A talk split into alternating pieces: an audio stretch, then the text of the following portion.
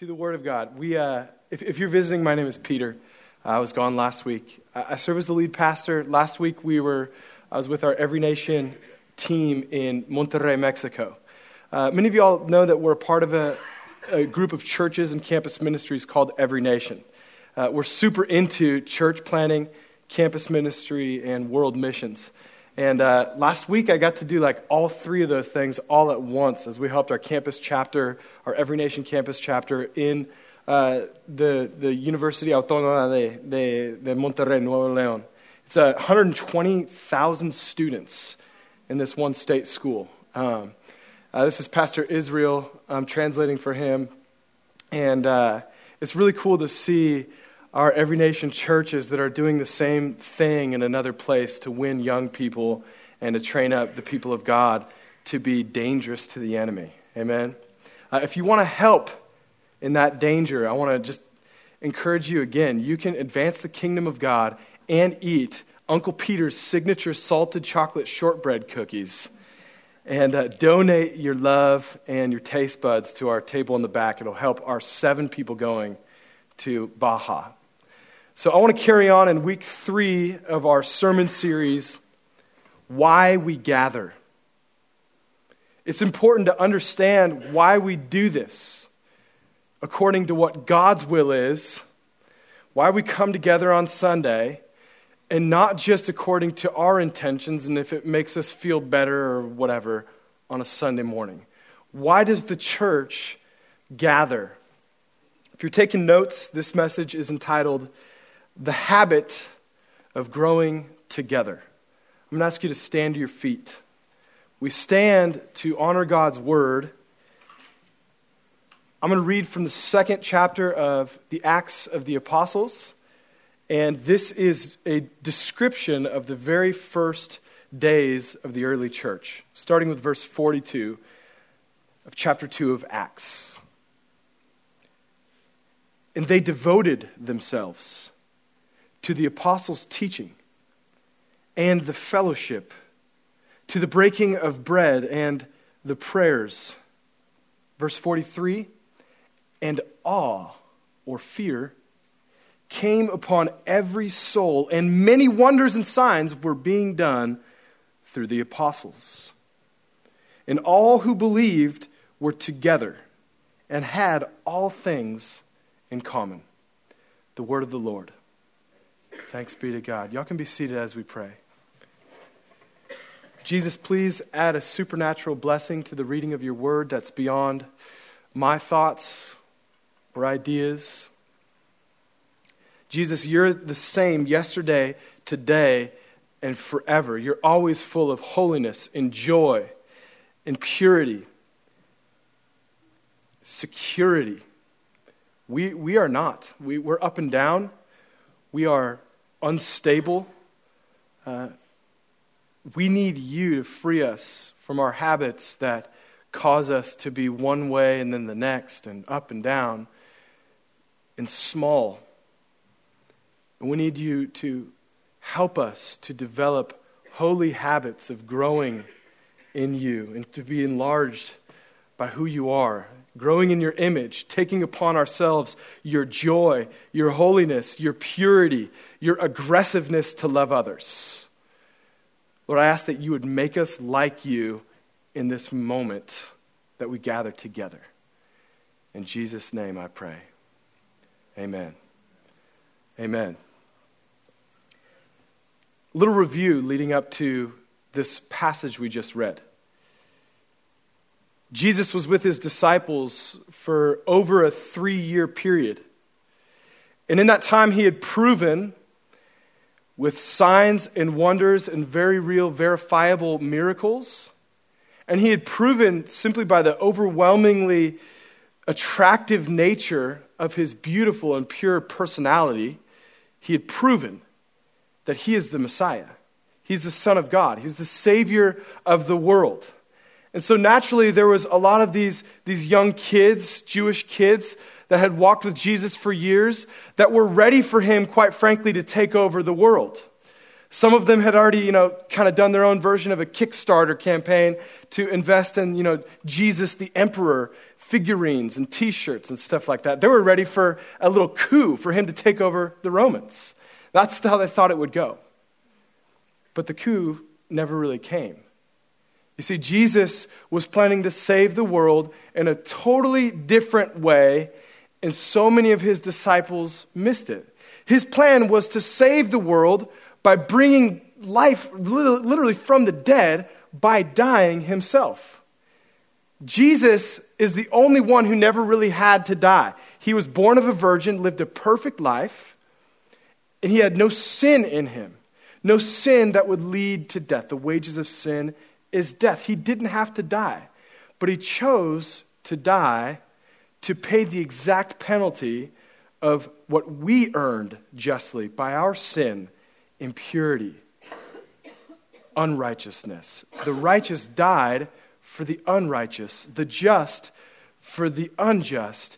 When he began this transaction of his life for our death, it wasn't fair, it was mercy. We don't want fair. We can receive mercy, though. His act of dying for us to save the world was strange. It was missed so often by the, the, the early disciples. They didn't quite have that paradigm in their mind that he would die, that he would perform an act of gruesome, toilsome, excruciating pain to enact redemption for us. And so I think the first Good Friday felt anything but good for these disciples. And Saturday came. Still didn't feel so good to them. But then Sunday morning came. Jesus rose from the dead, and he's very, really alive right now. And the tomb is still empty. And Jesus, from that Sunday onward, began a paradigm shift in his people about just how he would save the world and, and really how we would grow together to enact his redemption plan and carry it through to completion in all the world. And I said that he began a paradigm shift because there's still a processing that needs to happen in us. In fact, after walking with Jesus for 40 days and him and explaining to them, all right, it's not going to go like this. Here's how it's going to go. A lot of the, these dudes did not get it still. I mean, some of them still wouldn't leave the political coup thing alone. Like, they wouldn't leave it alone. Like your super political uncle who trolls your Facebook posts, like, he, they would not leave this thing alone. And Jesus was, was really merciful and patient with them anyway. He said, Look, no, no, no. Don't we're not going to take over the world like this, but you're going to wait in Jerusalem until power comes. Jesus explained the inside out filling of the Holy Spirit, which would dominate the world through love and sacrifice, that he would form a people for himself. And so they waited. And on Pentecost, power came. In church, we still gather together we still wait on him, and power still comes. And let me just tell you, the paradigm shift that started with them still needs to continue to take place in us. With what church is all about, what life is all about, why you have breath in your lungs, why we have food on our table, why we have friendships and relationships, and just what God's intention is. We need a paradigm shift too. God's plan to, to, to redeem the world is a profound plan that involves a lot of covert operatives that grow in Him. It involves the power of the Holy Spirit, and it also involves an ancient secret, namely the habit of growing together. There's, there's power in this. Verse 42 they devoted themselves to the apostles' teaching, the fellowship, the breaking of bread, the prayers, and the apostles' teaching, and to fellowship, and to break it. You see what I'm doing here? They were devoting themselves. And what was the result of this lifestyle that they lived day after day? Verse 43 awe came upon every soul. I actually looked that up, and it, and it means every soul. Like everyone who was there, we know at least 3,000 people were experiencing a very real awe. So, so they were starting to be less filled with worry or anxiety for whatever they were filled with the day before. They were experiencing real awe. And then it says, signs and wonders were being performed. I mean, for me, it would be enough to just see one little, you know, miracle. But it says many signs and wonders were being performed through the apostles. The chapter ends by saying that the Lord added to their number daily those who were being saved. How many of us desire to be a part of a move of God, a historical part of a move, movement of God that's marked by miracles and signs and wonders, that's marked by true togetherness? Not perfunctory togetherness, like, man, if I have time for you, we'll see. But a true, inextricable, inseparable togetherness, a move of God that affects this sort of power. I hope, I hope all of us desire that. But this, verse 43, all came upon every soul. Wonders and signs were being done. That's a fruit of verse 42. I want to slow down and start with the very first words of this passage and see if you can see, if the Holy Spirit helps you to see what He's helping me to see. Verse 42 they devoted themselves. Can everyone say devoted? devoted? Y'all can say it with a little more volume that. Devoted. That sounded like faith to me. I don't know about you. I remember uh, Pastor Ray, uh, pastor before we planted this church, my pastor up in Austin, he said, The word devoted means devoted. He would say, You have to, in a, in a society where democracy is so in our brains, soaked into our habits and thinking, that you have to devote. You have to relinquish your right to vote on things, he used to say. Jesus is not an elected president. Not, he's not God if you make him your personal Lord and Savior. He is God. He has been God before you, and he'll be God after you. And the only choice that you have in it is whether, whether or not you will devote yourself to his headship and his lordship. So we devote ourselves. He's after our hearts. In fact, this word devotion that's translated into English, I love the word devotion. The word devotion talks about uh, the, the very real uh, weighing of our heart. You know, what you're truly devoted to is what you really, truly love. And, and devotion plays itself out by the various rhythms and rituals and habits of our lives. What you're really devoted to will be man- manifest in how you live your life. You can say, I love God, but your love and devotion for whatever the object of your devotion is will be revealed in one way or another by your life and how you live. It says they devoted themselves to these things. In fact, this, this, this word habit that I'm using today, I think is a very uh, helpful word in how we unpack what the original Greek word for devoted was. Uh, the, the Greek word that is used in the original language when the book of Acts was written is proskartereo, which means constant or adhering. Constant or adhering. They were constant, they were habitual in their getting together, hearing the teaching, having real sharing with one another and real fellowship. We'll explain what that is.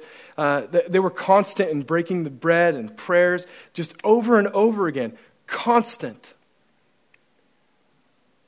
Church, I think too many of us want verse 43, the fruit of verse 43, without the habits of verse 42. I think we want the fruit of the miracles, but if you're like me, so often you fight through an unwillingness to sow the seeds of sanctified habit. God wants to form a people for himself that are willingly engaged in not just the, the fruit of miracles, but being formed by them into a people that is a miraculous people.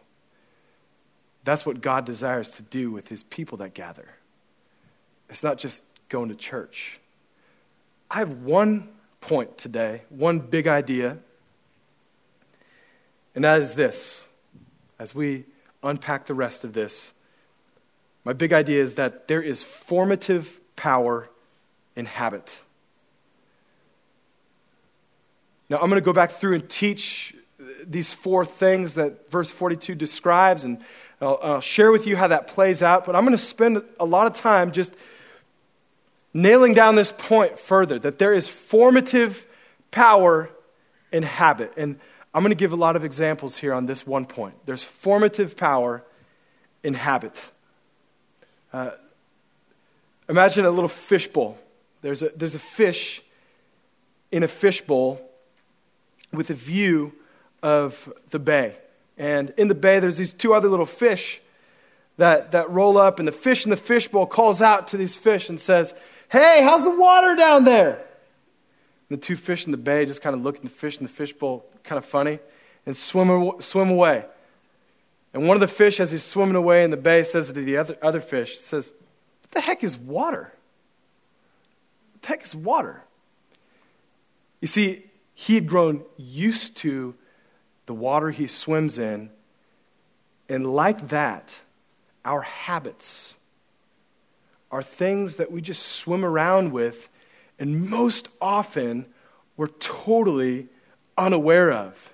And yet, despite being unaware of them, they control us, form us, and determine our direction and where we go.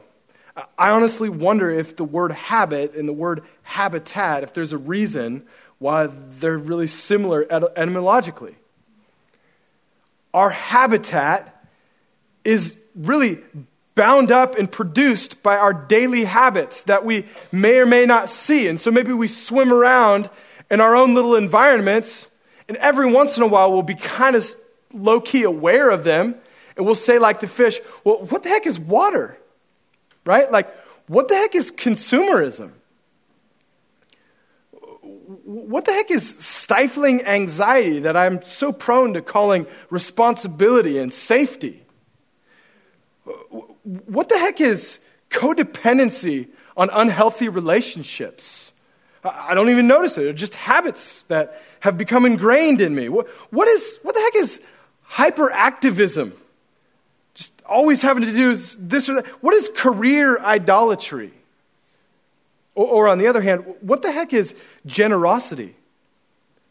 Or mercy? Or evangelism? You see, whether it's good or bad, our habits are powerful habitats of formation that form us and shape us, whether we're aware of it cognitively or not. In fact, in his book, You Are What You Love, The Spiritual Power of Habit is the subtitle. James K.A. Smith describes our habits as immersions that we swim in, that we can either form us in God's image, our habits do, or they form us in the debased and carnal, carnal image of our culture. Uh, can you bring that picture of that book up one more time? Um, I'm having some leaders in our church read through this with me, but I, I highly encourage this book. I'm going to read a quote from it right now.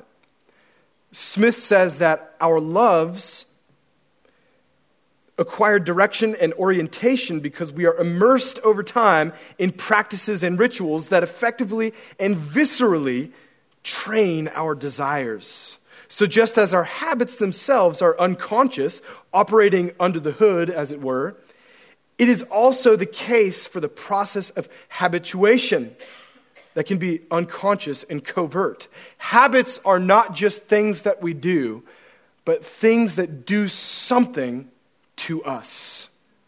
Then he goes on to warn us we need to become aware of our habitual immersions. There is formative power in habit.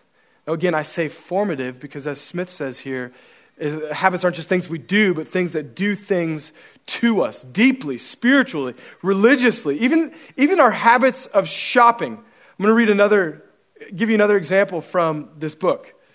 Uh, there's a recent study by neuroscientists published in Digital Trends periodical that demonstrates that loyal or devoted people to the Apple company, um, that you, have heard of brand loyalty. Some people are calling it brand devotion. Uh, they said that people that are uh, devoted to these products, the, the periodical calls us members of the Apple cult. This is not a religious article.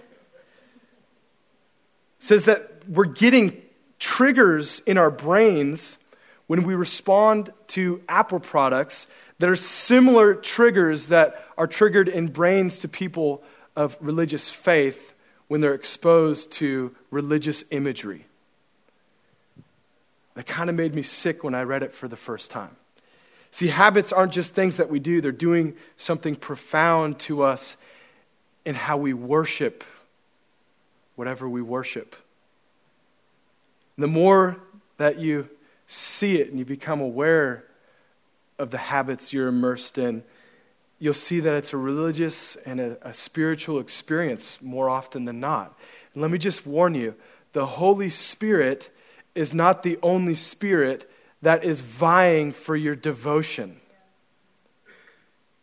We don't have to be paranoid about that, but at least we can be, as, as Smith says here, aware of our immersions, to not let our guard down. We're creatures of habit. Here's the last example of the formative power of habit.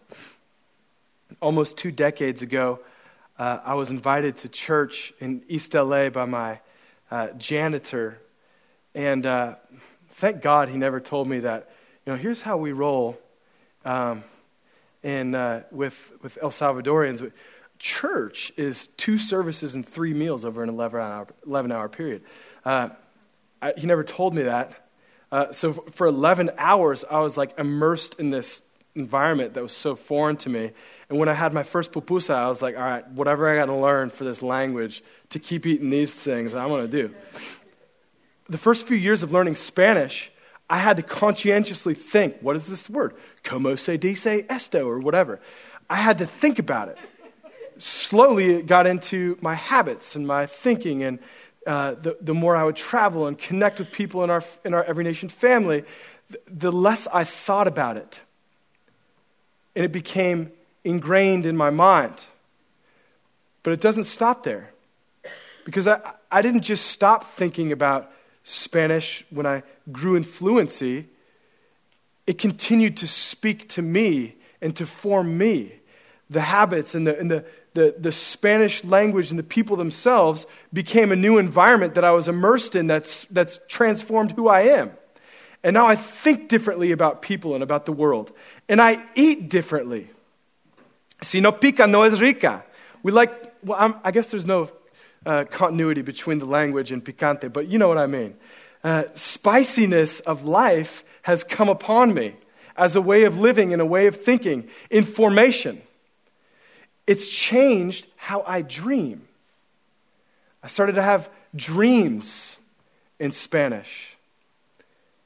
And I say that to say that, church, my, my deep desire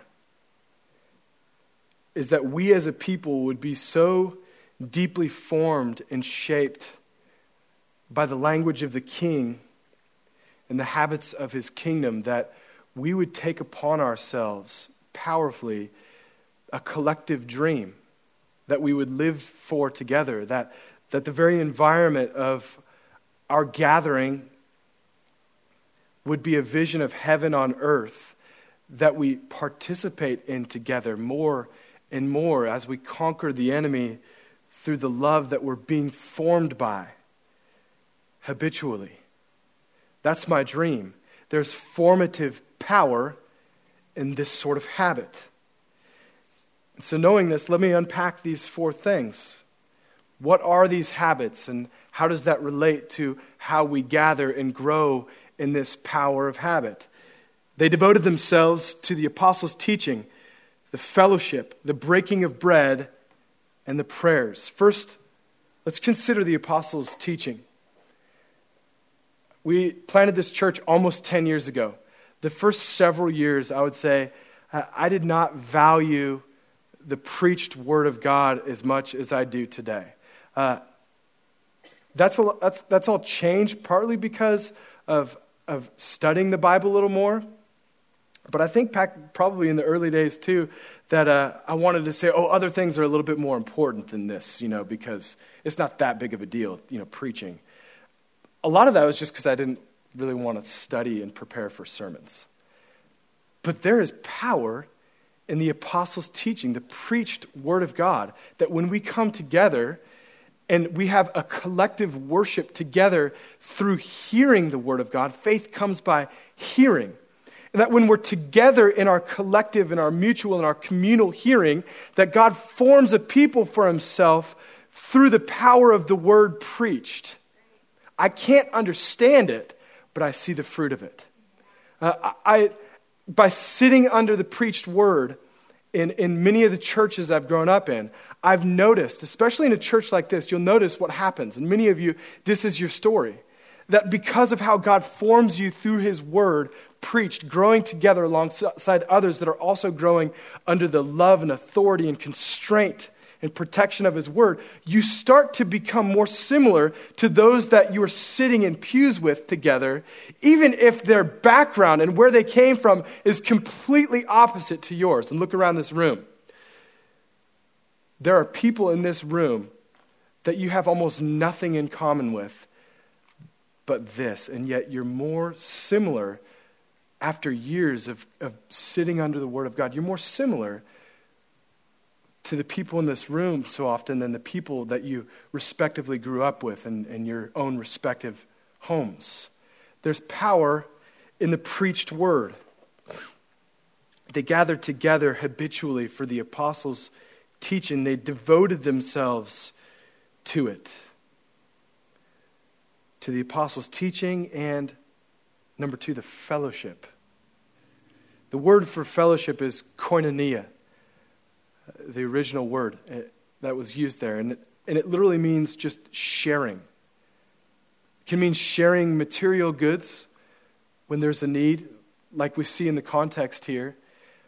But it, it's, the, it's the same as having communion, union with other people. That's not just oh, we share the same place we go to on Sunday, but it speaks of the life that we're, we're sharing. My, my life is wrapped up in yours. My, my victories are wrapped up in yours.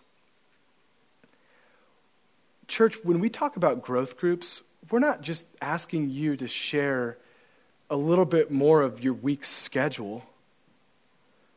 We're inviting you to share life with other people. We've said it before discipleship is relationship. Now, relationships require a, a, little bit of scheduling my time and sacrificing my time to meet another person in a certain place in a certain time. But a growth group is not the meeting. A growth group is a, is a people that are in relationship, first of all, with God as we get together regularly and we seek out His Word together and we grow in it as we study it together. And in a relationship through praying for each other and sharing each other's burden. It's a habit to have real, true sharing and fellowship, whether you're going to growth groups or whatever. It's a habit to do that, that forms a certain thing in you. And look, it's also a habit to not go, which forms certain things in you as well. They devoted themselves to the apostles' teaching and to the fellowship and to, number three, the breaking of bread. This is speaking about communion, uh, the Lord's table. Remember, Jesus says, Do this in remembrance of me. Do this in remembrance of me. Why is that? Why do we have to do it in remembrance of Him? Because we're so forgetful. Because throughout the week, we accumulate other memories and other thoughts, and oh, I forgot to pay this bill, or that happened, and oh, I need to do that. And we need to unremember those things to be redeemed and redemptive people that can have better memories that are flowing through our experiences. He says, Do this in remembrance of me. He didn't even just say, Think about this in remembrance of me. Think about that. He says, Do this in remembrance of me. There's studies that have come out in the last several years that show that there is a intimate relationship between the cerebral cortex that's responsible for memory and then the other part of our brain that's responsible for processing the olfactory system, smell and taste. So what that means is that our memory is uniquely connected to our taste and our smell. And we all know this, right? When you, when you think of, uh, when you smell spiced cinnamon, right? You'll go back to certain holiday memories you have, right? Like, oh, I remember what I felt like there. And th- it's deep in us, they're deeply connected. Uh, or pregnant women in your first trimester, certain smells that, that you smell. And years later, after your pregnancy, you smell that thing, and you're like, oh, I can't go near that. Why? Because there is an intimate connection between our memory and, uh, and our, our, our senses our smell and taste. And see, Jesus was thousands of years ahead of these amazing peer reviewed studies when he said, Do this in remembrance of me. You see, Jesus didn't want to just leave us with a thought to remember him by, but by a taste to remember him by. So that as we go through the weights and the things that we're, that we're shackled by so often, that we could be formed as a people that through habit, are able to have his remembrance deeply ingrained in our neural pathways. By doing this in remembrance of him, we grow. They devoted themselves to the apostles' teaching, to the fellowship, to the breaking of the bread, and finally to the, the prayers. It says, Where two or more are gathered in my name, there I am. Now, can you, can, can you listen to podcasts on your own? Yeah. But there, there's something categorically different when we hear the apostles' teaching together. Can you pray on your own? Yes. In fact, you're commanded to pray on your own. But there's something different about communal prayer when we pray together. Whether it's our prayer meetings, first Sunday of every month at 5 p.m., uh, or, or anytime we pray together in a growth group, there's a tendency when we pray on our own to pray about the big things that seem so big in our own lives. But when we gather with God's church to seek his kingdom out together, there's a tool he gives us to think beyond our own weights, things weighing us down.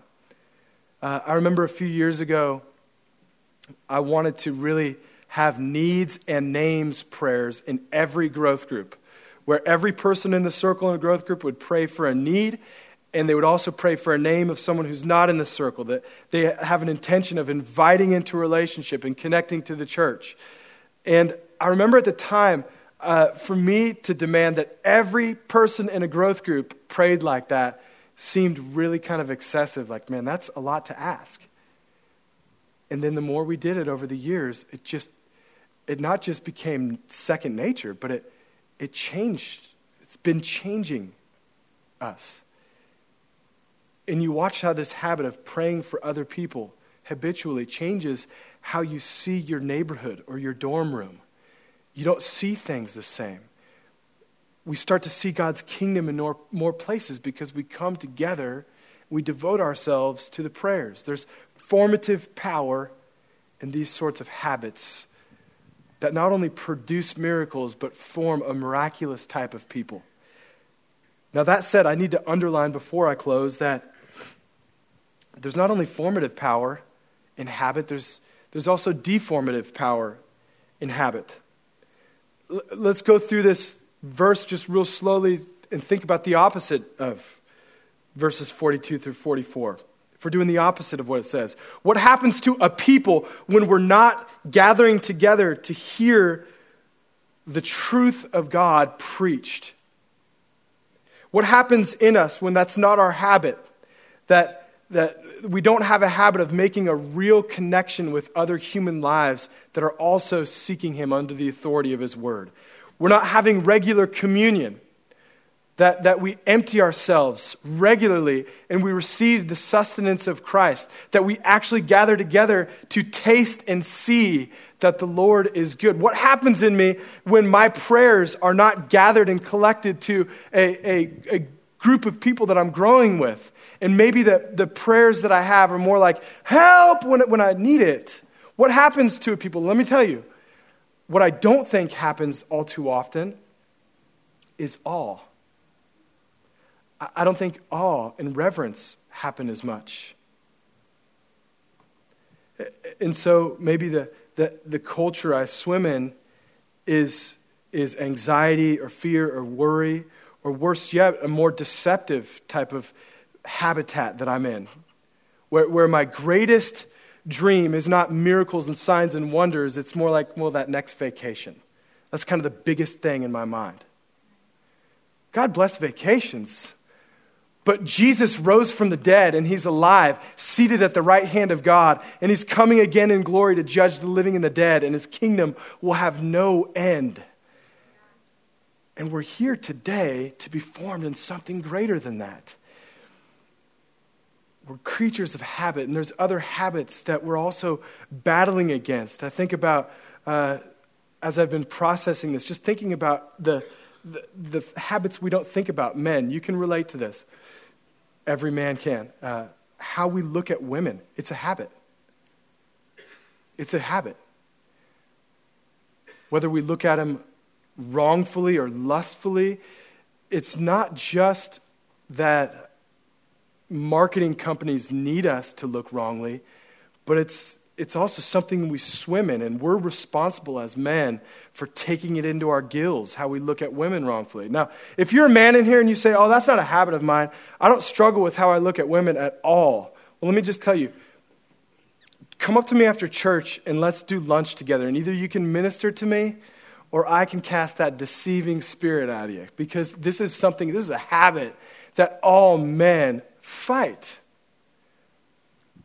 or recently for me, it's been my habit that I'm responsible for as I put my kids to bed. Now, now, it's hard in that moment not to be impatient, but I've just noticed how I've been formed through habit to be a type of dad that I did not plan on being. The habit of impatience forms something in me as a dad and them as kids. God help me. Last habit I want to mention. Do you remember five or ten years ago when a, uh, you'd be sitting at lunch with a friend, they'd get up and go to the bathroom? Let's, let's say 10 years ago. Do you remember what you would do in a moment like that? You'd think about things maybe. Heck, if you're a Christian, maybe you'd pray. What kind of formative habits determine how we grow today? These little rectangles. Now, are these conscientious habits going after social media in the margins of our day? Uh, did you ever decide, you know, today I've decided I'm going to become an Insta slave? No. It's just every little dopamine release when I click on a new thing, when someone likes a new thing, forms something in me. And so, what, what, form, what kind of people do we grow into? We grow into robots that are incapacitated to pray and to seek God in those margins of our day. To really engage in redemptive relationship. What sort of people do we become? Let me tell you, we become a people that need the mercy of God to wash over us. There's good news in this that Jesus died for our sin and he rose again from the dead, and he sends his spirit to help us. But also, he has provided for us long ago a better habit that we can tap into. Jess talked about this last week that we can confess our sin, and He's faithful and just to forgive our sin and to cleanse us from all unrighteousness. We can make it a habit that swallows up these lesser habits by the power of the living God. We empty ourselves through confession and we fill ourselves by going to Jesus and seeing the sustenance that He gives through faith at his table. I'm going to give some instructions about this in a second, but as we get our elementary school kids to participate in this last moment with us, I want to pray over you. Would you bow your head with me? Lord, I thank you that you have called us to be a sort of people, that you want to form us to be a sort of person that none of our best effort can produce. The only way that we can be the type of people that you've called us to be is if we are to die, to take up our cross daily, and to follow you. So, Lord, I'm asking that you would help us all to do that. If you're in this room right now and you've never died to sin, you've never given Jesus your life and allowed him to inhabit you through his Holy Spirit and take over your life, make you born again. This is a moment where you can, in faith, say, Jesus, make me new. You can pray it in faith. You can say, Jesus, forgive me, make me new. And if you've already done that, you can also empty yourself through faith and receive of who He is in this moment. Would you stand to your feet with me?